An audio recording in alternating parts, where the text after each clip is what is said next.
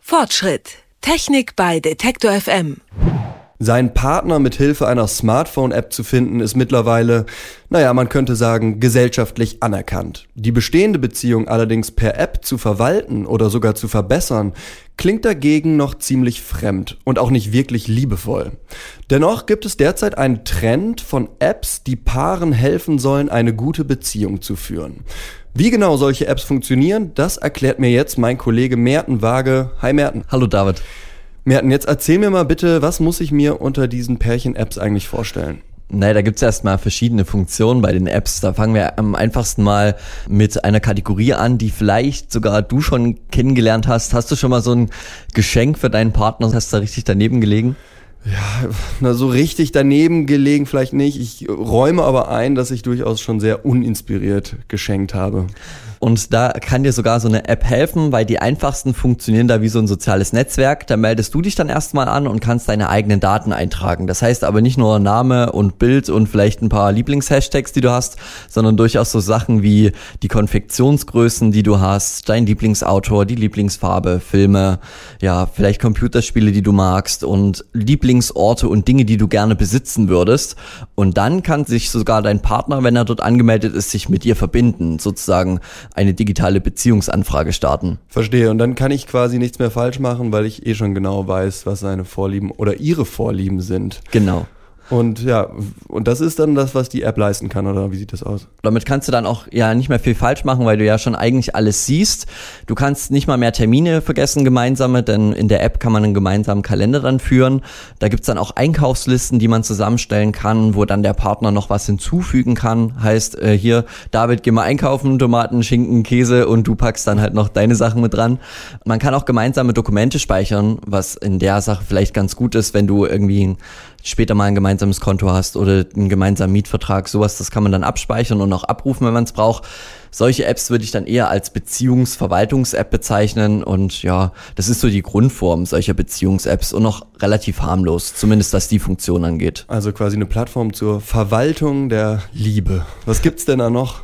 Es gibt auch Spiele für Partner, das funktioniert dann eher wie so eine andere Dating-App, die man da kennt, wo man eigentlich nur entscheidet, ob jemand optisch ansprechend ist oder nicht und du das dann so nach links und rechts swipen kannst in den Beziehungs-Apps wird das ein bisschen weiter gestrickt und zwar trifft man da Entscheidungen über gewisse Dinge in der Beziehung. Zum Beispiel, was dir der gefallen würde oder was dir nicht gefallen würde. Da kann es dann auch um Kinder gehen. Zum Beispiel, willst du mal Kinder in der Beziehung? Swipe nach rechts für ja, swipe nach links für nein. Ja, dann zum Beispiel auch so Dinge wie den gemeinsamen Haushalt, aber auch sexuelle Dinge. Lea Lang hat das Phänomen solcher Pärchen-Apps dann auch schon verfolgt und mehrere solcher Apps getestet.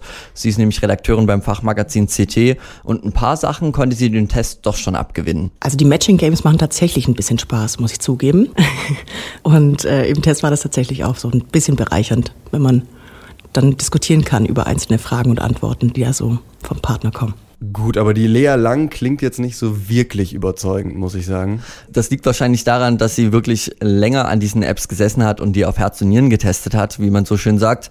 Ihr Gesamtfazit ist dementsprechend auch so ausgefallen. Ich würde die nicht als praktisch einschätzen. Ich denke eher, das ist so ein soziales Phänomen und man lädt da eben ganz schön viele Daten ins Netz, beziehungsweise auf ziemlich unbekannte Cloud-Server für den Nutzer. Also ich empfehle die Nutzung nicht. Mit dem Login und der Vernetzung muss der Partner ja dann irgendwie auch abrufbar sein, beziehungsweise die Daten. Das funktioniert halt on demand, damit du es direkt sehen kannst und dafür braucht man Server. Aber keiner weiß so wirklich, wo die Server liegen und was auch mit den Daten passiert. Lang hat es in ihrem Test versucht und sie konnte das einfach nicht nachvollziehen, wo die Daten am Ende landen. Und dann kommt ja eben noch dazu, dass die meisten solcher Apps tatsächlich kostenlos sind, was zumindest die Grundversion angeht. Und da ist dann auch fraglich, wie die Programmierer dann Geld verdienen mit der App. Dazu kommen dann eben auch noch Apps, die wirklich wirklich auch fragwürdig für die Beziehung sind, weil sie eben den Partner wirklich ausspähen können. Sprichst du von diesen Apps, die man tatsächlich heimlich auf dem Smartphone des Partners installiert, um die dann äh, richtig schön nach allen Regeln der Kunst auszuspionieren? Ja, das ist so das, was man aus Film und Fernsehen kennt, dass man so heimlich das Smartphone nimmt, die App installiert. Aber das gibt's schon auch in der Realität, oder? Genau, die gibt es. Die sind aber auch wirklich vollkommen illegal. In dem Test sprechen wir nicht darüber. Ist irgendwie auch klar, dass man das nicht machen sollte. Aber es gibt tatsächlich Apps, die ähnlich funktionieren die nennen sich Partner-Tracker und da erlaubst du deinem Partner das halt zu machen. Also da werden verschiedenste Dinge quasi von dir freigegeben, wie Lang erklärt hat. Der gibt eben neben der Standortposition vom Partner auch den kompletten Weg des Tages an. Dazu kommen die ersten 30 Zeichen jeder SMS-Nachricht und äh, Anrufprotokolle. Das ist tatsächlich nicht unbedingt für die vertrauensvollsten Partnerschaften gedacht. Es würde mich aber auch sehr gruseln, wenn das viele Leute installieren. Das klingt jetzt aber auch schon wieder etwas gruselig. Sowas macht ja eher die Beziehung kaputt, denke ich mir, wenn man die volle Kontrolle immer über den anderen hat. Oder wie siehst du das, Merten? Ich habe mich einfach gefragt, wie sich das da anfühlt und habe das mit meiner Freundin einfach mal getestet am Wochenende und das ist schon weird. Sie hat quasi immer gesehen, wo ich stehe und auch den kompletten Weg, den ich gegangen bin über den Tag. Also wo ich auf Arbeit lang gelaufen bin, wie ich zur Arbeit gelaufen bin, wie ich wieder nach Hause gekommen bin, wo ich mal zehn Minuten stand.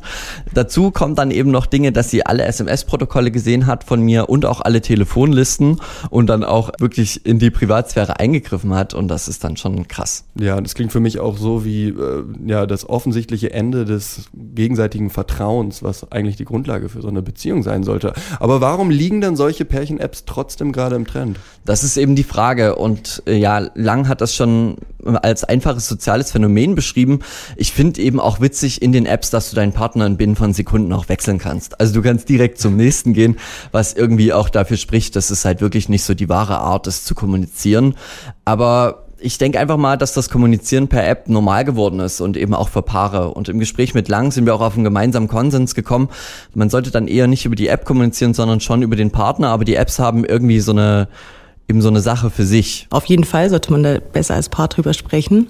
Und ich glaube, auch wenn man eine Paartherapie anstrebt, sollte nicht unbedingt am Smartphone stattfinden. Aber es ist natürlich eine Barriere mehr. Also man kann sich überlegen, dass man eben mit der Distanz über diese App zu kommunizieren vielleicht offener spricht. Ich würde aber trotzdem empfehlen, das persönliche Gespräch zu suchen. Und wer eben mal Probleme hat, entweder offen zu sprechen mit dem Partner oder eben auch über Dinge in der Beziehung mal hinwegsieht oder Dinge vergisst, der kann ruhig mal so eine App ausprobieren. Da ist es eben nur wirklich wichtig, wichtig, da zu wissen, dass niemand weiß, wo die Daten am Ende landen und wofür die Daten auch verwendet werden und dass man dann eben mit so einer App eventuell auch wirklich was kaputt machen kann in der Beziehung, das also nicht wirklich förderlich für die Beziehung sein kann. Sagt Merten Waage. Er hat Pärchen-Apps ausprobiert und darüber mit Experten gesprochen. Das war's auch erstmal mit dem Fortschritt für diese Woche. In der nächsten Woche geht es dann um Gadgets, die einem mit einem Klick Dutzende Sprachen sprechen lassen können. Also bis dahin, tschüss, salut, adios, ciao. Fortschritt. Technik bei Detektor FM.